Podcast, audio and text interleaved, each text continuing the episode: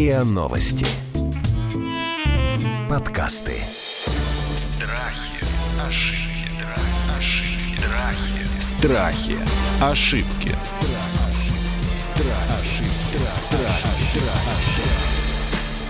Здравствуйте, это подкаст «Страхи и ошибки». Меня зовут Наталья Лосева. Мы говорим про страхи, заблуждения, ошибки. Сегодня мы будем говорить на такую тему, знаете, прям щемящую какую-то. Я когда об этом думаю, мне очень как-то становится грустно и светло, и, наверное, все-таки больше грустно. Слышали ли вы о таком явлении, которое называется синдром опустевшего гнезда? Послушайте, как звучит, да? Синдром опустевшего гнезда. Что это? А это когда вырастают дети, особенно когда их там было двое, трое, четверо, ну, то есть дом наполненный смехом, проблемами, руганью, радостью. И все разлетаются. И вот остается еще не старые родители, такие вполне себе еще бодрые, вроде бы жизнь еще жительствуют. И они оказываются как будто бы на краю какой-то пропасти, в которой нет смысла, да, вот в мире, который лишился смысла. Это называется у психологов синдром опустевшего гнезда. У меня сегодня два прекрасных психолога, как мне кажется, такой лучший набор, с кем можно об этом поговорить. Это Евгений Харчмарик, семейный психолог, и кризисный клинический психолог Мария Зеленова, которая работает и со взрослыми, и с подростками. Здравствуйте, коллеги. Добрый день. Добрый день. Откуда вообще-то появилась вот эта вот синдром опустевшего гнезда, такая потрясающая метафора? Ну, мне кажется, это из семейной психотерапии. Я, во всяком случае, там этот термин слышал, что у нас отношения, они развиваются через несколько стадий. И вначале есть такая стадия, как человек находится в родительской семье, да, ребенок. Потом а, он, когда уходит из родительской семьи, у него стадия так называемого нады, да, он один. Потом он находит себе партнера, и у него возникает стадия э, диады. Потом у них рождается ребенок, триады, и дальше дети растут и уходят из семьи, и пара возвращается обратно в состояние так называемой диады. И потом когда один из партнеров чаще всего умирает, э, опять человек возвращается в унаду, да, тот, кто остался. И вот как раз э, вот эта вот история, когда пара возвращается в состоянии диада, опять партнеры остаются друг с другом, как раз называется вот этим синдромом опустевшего гнезда, потому что для многих это очень такая страшная история, настолько страшная, часто неосознанно, что последнего ребенка, если особенно много детей, пара как будто не отпускает. И это происходит по разным причинам. Иногда это происходит через болезнь ребенка или через болезнь родителей ребенку приходится заботиться о родителе. Ну, то есть причины такие разные. Но вот чаще всего вот именно в больших семьях последний ребенок по каким-то причинам остается с родителями именно для того, чтобы не было этого вот перехода в опустевшее гнездо. Вот давайте разберем. Значит, во-первых, я могу сказать, что прекрасно понимаю, о чем вы говорите. И несмотря на то, что у меня единственный ребенок и сын, и я с ним в прекрасных отношениях, довольно ну, в близких, мы общаемся. Но вот сейчас, когда мы живем отдельно, я все равно вот это какая-то щемящая такая тоска по времени, когда мой ребенок был мальчиком, а я была еще его нужной ему мамой, она, конечно, остается. Давайте-ка разберем все это дело. Ну, ну что такого страшного на самом деле? Я сейчас сама собой разговариваю, да? Ну что такого страшного, что дети выросли, и у них своя жизнь, они уехали учиться там в университеты, они переженились. Что такого? Что нас э, терзает? Может быть, мы совершили ошибки тогда, когда, воспитывая своих детей, мы выхолостили свой мир от себя, может быть, в этом проблема какая-то была. Мы не подготовились, а если мы это уже все равно сделали, поправимо ли это? Почему мы тоскуем? Мы тоскуем по тому времени, когда мы были нужны детям. В том числе. А почему мы поэтому тоскуем, а не радуемся тому, что сейчас дети приезжают к нам взрослые, а у нас появляется другая жизнь? Вот, пожалуйста, вот с этим взрывом в моей голове материнской давайте-ка разберемся. У нас меняются привычки, это самое важное. То есть, э, когда мы заботимся о своих детях, ребенок же это тот же кризис. То есть у пары когда рождается ребенок, это огромный кризис для пары. И многие пары, кстати, расстаются. Во многих парах возникают любовницы, например, именно когда рождается ребенок. Точно так же и уход ребенка – это кризис. Меняются привычки, меняется так называемый локус контроля, да, если терминами говорить. То есть внимание переключается с ребенка обратно на себя, и это очень непривычно, да. Тем более, когда это в течение продолжительного времени да, да, происходит, да, это же, главное, это да, же это же мы же 18 лет э, минимум, да, растим детей детей. И мы 18 лет, у нас все внимание на ребенке, на том, чтобы у него все было хорошо. А тут надо вернуть внимание себе. И если в детстве, точнее в юности, это скорее шаг вперед, это развитие, это классно, я столько могу много попробовать, у меня и танцы, и то, и другое, и четвертое, то в процессе, когда дети уходят, у многих есть убеждение, что в том возрасте, когда дети уходят, мы уже никому не нужны, что мы не можем чего-то новое попробовать и так далее. Почему европейцы могут позволить себе, например, путешествовать по всему миру и продлять этим свою молодость, да, можно сказать. У нас э, часто это не принято по разным причинам, по финансовым причинам, иногда по убеждениям. Вот скорее про это, про то, чтобы вернуться обратно в социум таких же, как ты, э, того же возраста. Мне кажется, это еще связано с э, некой стереотипизацией общества у нас, например, да, на постсоветском пространстве. Потому что когда рождаются дети, еще до сих пор, в общем-то, живо мнение о том, что надо все для детей, особенно со стороны матерей, да, все для детей. И поэтому, когда в какой-то момент ну, вот эта главная значимая история из жизни как бы уходит, да, ну, либо становится не такой значимой, очень часто, особенно матери, они теряются. А, а зачем теперь вообще я функционирую, а что теперь вообще мне нужно делать, ради чего, да, то есть э, вот именно значимость тогда своего собственного существования оно пугает, конечно, да, и непонятно, как это теперь реализовывать в совершенно другом формате. Очень многие с рвением берутся за внуков, например, да, и пытаются как-то это компенсировать таким путем. Очень многие переключаются на там других детей младших, например, вот как Евгений говорит тоже, да. Бывает так, что попытки как-то заместить это, да, но заместить именно потребность быть нужной, заместить потребность, опять же, кого-то обслуживать, да, ради кого-то все это делать, не собой. Если у человека есть возможность все-таки действительно вернуться к себе, к пониманию своей собственной значимости, ценности, к действительно развитию своему дальнейшему, собственному уже, к отношениям, опять же, да, потому что когда дети уходят, опять же, родители сталкиваются с тем, что они теперь вдвоем, и им нужно перестраивать эти отношения между собой, супругом уже непосредственно.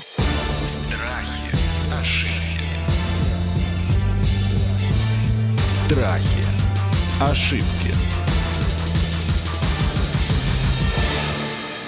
Давайте отдельно поговорим об этом. Не получается ли действительно так, что пока есть дети в доме, то и отношения между супругами как бы через вот через этот мостик, через перекидной какое-то вот такое соединение э, строится. А Очень а когда часто дети уходят, то как будто бы что-то выбили да, из-под ног, и начинает эта пирамидка неустойчивых отношений рушиться, обнаруживая, что, хм, а может быть, там давно уже нет никаких отношений между мужем и женой, может быть, это были просто отношения между людьми, которые родители вот этих вот людей. Смотрите, тут в любых отношениях у нас есть разные роли.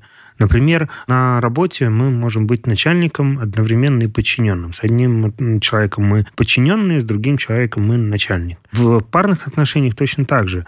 У нас есть э, так называемая роль родителя, да, и э, когда мы с партнером общаемся как два родителя по поводу ребенка, у нас остается парные отношения. Это те отношения, вот как именно партнеров. Это та проблема, которая как раз возникает при рождении ребенка, что родители замыкаются в своей роли родителя и теряют эту роль э, партнеров. Именно почему возникают в этот момент любовники, любовницы, потому что именно любовник, любовница дает эти партнерские отношения, которые были потеряны со своим мужем или женой. И в тех парах, где действительно потеряны отношения, кроме как э, родительствования, действительно возникает э, пустота, потому что ребенок уехал, не над кем заботиться, если не появляются внуки, можно заботиться о внуках, и надо либо возвращать те партнерские отношения, которые были уже, например, 20-30 лет назад, которые уже давно забыты. Либо, либо их выстраив... не вернуть да, уже, да. Либо их не вернуть, вернуть и отношения распадаются. И отношения Все распадаются, так, да.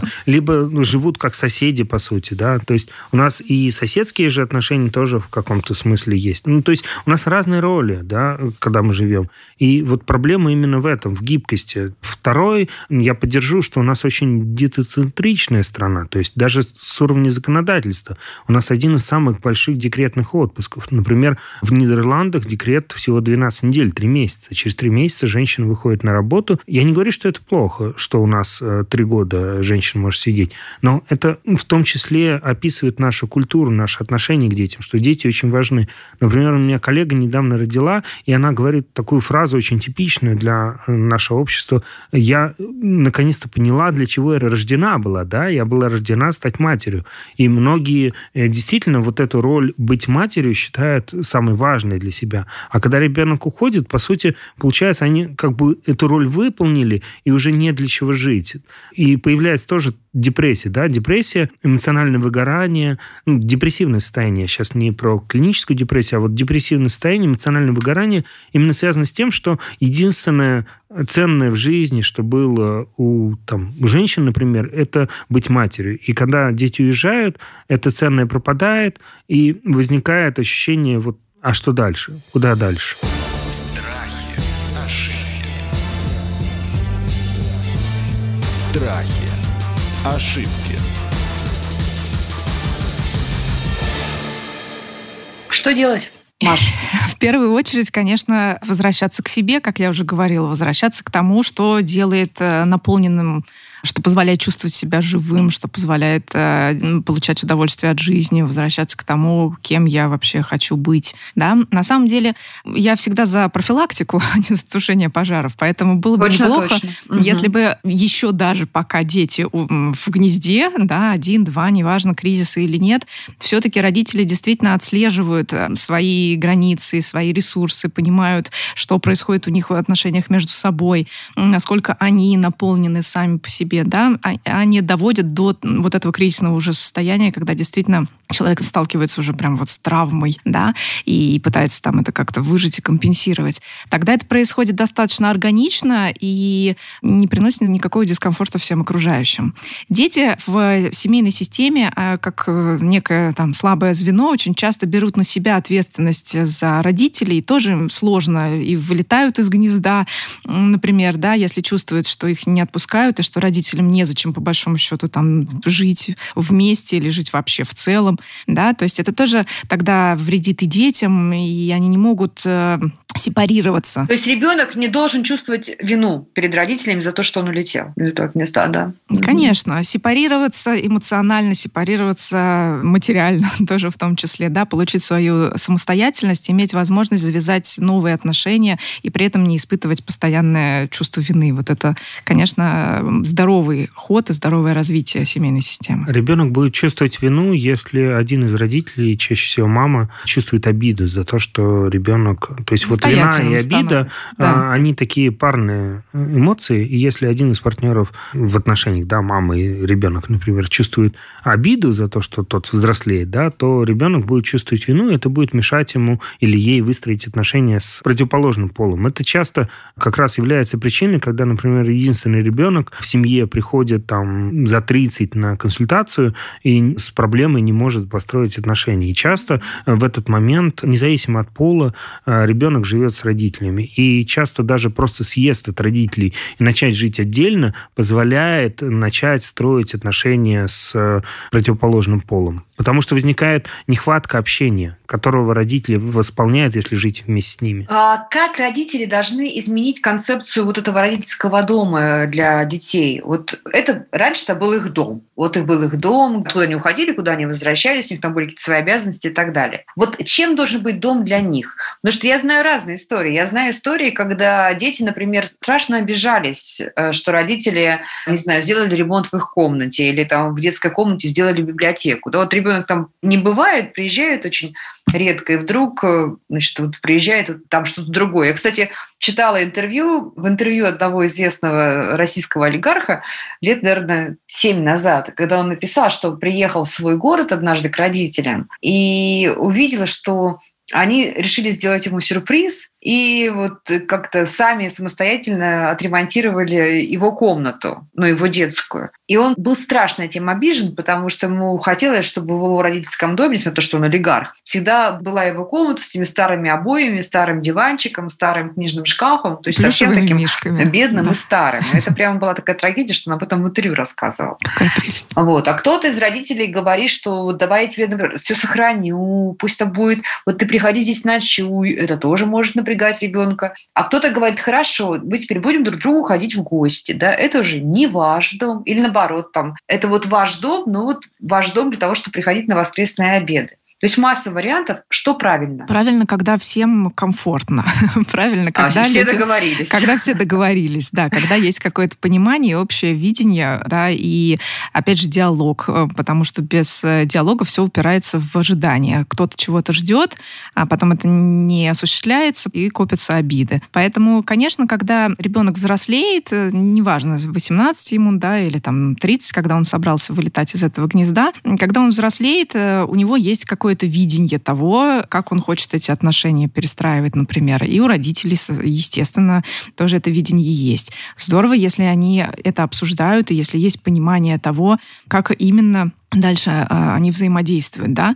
Если отношения перестраиваются гармонично из вот таких вот детско-родительских несепарированных отношениях в отношения взрослый-взрослый, да, то такие моменты, они происходят достаточно, опять же, органично и не вызывают какого-то неудовольствия ни с одной, ни с другой стороны. Да, есть понимание личных границ, есть понимание там интересов, времени, других каких-то отношений. Даже если возникают какие-то конфликты или недомолвки, это все обсуждается по большому счету. Если это не происходит происходит, и если границы нарушены, то, конечно, такие моменты, они будут всплывать. Вот ты мне не позвонил, а что тебе сложно маме ответить на звоночек десятый за день, например, да, или наоборот, дети начинают, да, говорить, я прихожу, когда хочу, делаю, что хочу, это моя комната в любом случае. Но вот это, это, конечно, про нарушение границ, это еще про отсутствие сепарации. И вот тогда важно возвращаться именно к этому обсуждению и перестройке этих отношений, потому что они развиваются, это явный кризис, и есть необходимость необходимость эти отношения развивать. Ну а как правильно, это очень индивидуальная история, зависит от конкретных людей. Страхи, ошибки. Страхи, ошибки. как правильно пережить вот этот самый, наверное, первый острый момент, да, первый год, когда гнездо ваше опустело, все дети разъехались, а вы с мужем такие, или вы с женой. Мне нравится... Каждое утро сознаете, что вы остались в этом доме одни. Мне нравится то, что делает сейчас э, московское правительство в этом направлении. Создаются различные клубы по интересам для людей как раз вот э, возраста, когда уезжают дети. То есть самое важное начать выстраивать отношения с людьми своего возраста, такими же, как ты, да. То есть не с детьми из позиции родителя, да, а из такого равного. Короче, продолжать жить. Продолжать жить и продолжать жить и находить новые интересы. Да? Теперь да. вы а, освободились от какой-то рутины родительской, да, у вас теперь куча времени для того, чтобы сделать то, что, может быть, вы не делали последние лет 25. И да. возвращаться, опять же, к перестройке отношений, то, о чем мы уже говорили, да, между собой, с собой партнером, с родителем, супругом непосредственно, да, или супругой, и с самим собой тоже в том числе. А вдруг я вообще-то еще что-то, кроме вот той социальной роли родителя, которая у меня была. И здорово, если это так. Можно искать себя, можно пробовать что-то новое, развиваться, менять карьеру в том числе. Все эти возможности, они появляются именно тогда, когда уходит ребенок. Да. Резюмирую нетипично. Обычно я всегда нахожу утешение и ответы на такое общерезюмирующее мнение экспертов. Но что я хочу сказать? Смотрите, у меня все прекрасно. Вот у меня лично, да, у меня есть любимая работа, еще куча работы, у меня нет совершенно времени ни на что. Я себе выкруживаю в графике очень тяжело походы на выставки в театры, ужины и обеды. То есть э, трудно найти человека, у которого которого жизнь была бы такой же интенсивной, как у меня. То есть можно, но нас не так много. Но знаете, что я хочу сказать, дорогие эксперты? Это не избавляет совершенно от не синдрома избавляет. опустевшего гнезда. Вообще нет. Нет, конечно. То есть моя жизнь полна и переполнена, я бы сказала но все равно, мне кажется, это что-то в нас внутри. Мы грустим о том времени, как дети были маленькие и нуждались в нас. И мне кажется, что вот для себя я такой, в всяком случае, нашла ответ, что я буду любоваться этим своим чувством я тоже буду его принимать. И это правильно, конечно. И холить или леть в какой-то степени, потому угу, что его надо угу. проживать тоже. И а, мне кажется, оно очень трогательное. Оно про то близость и про ту любовь, которую вот с годами было возможно построить. Да, и это нормально проживать, потому что дети — это единственные, кто любит нас безусловно. Э, как Особенно хорошо, в своем как вы хорошо возрасте. закончили этот эпизод. Светлый, грустный эпизод о синдроме опустевшего гнезда. И мы в это гнездо заглядывали с Евгением Качмариком, семейным психологом и кризисным клиническим психологом Марией Зеленовой. Это был подкаст «Страхи и ошибки». Меня зовут Наталья Лосева. Пожалуйста, подписывайтесь на наш подкаст. Страхи, ошибки.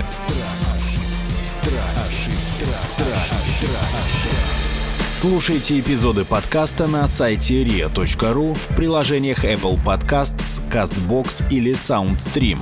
Комментируйте и делитесь с друзьями.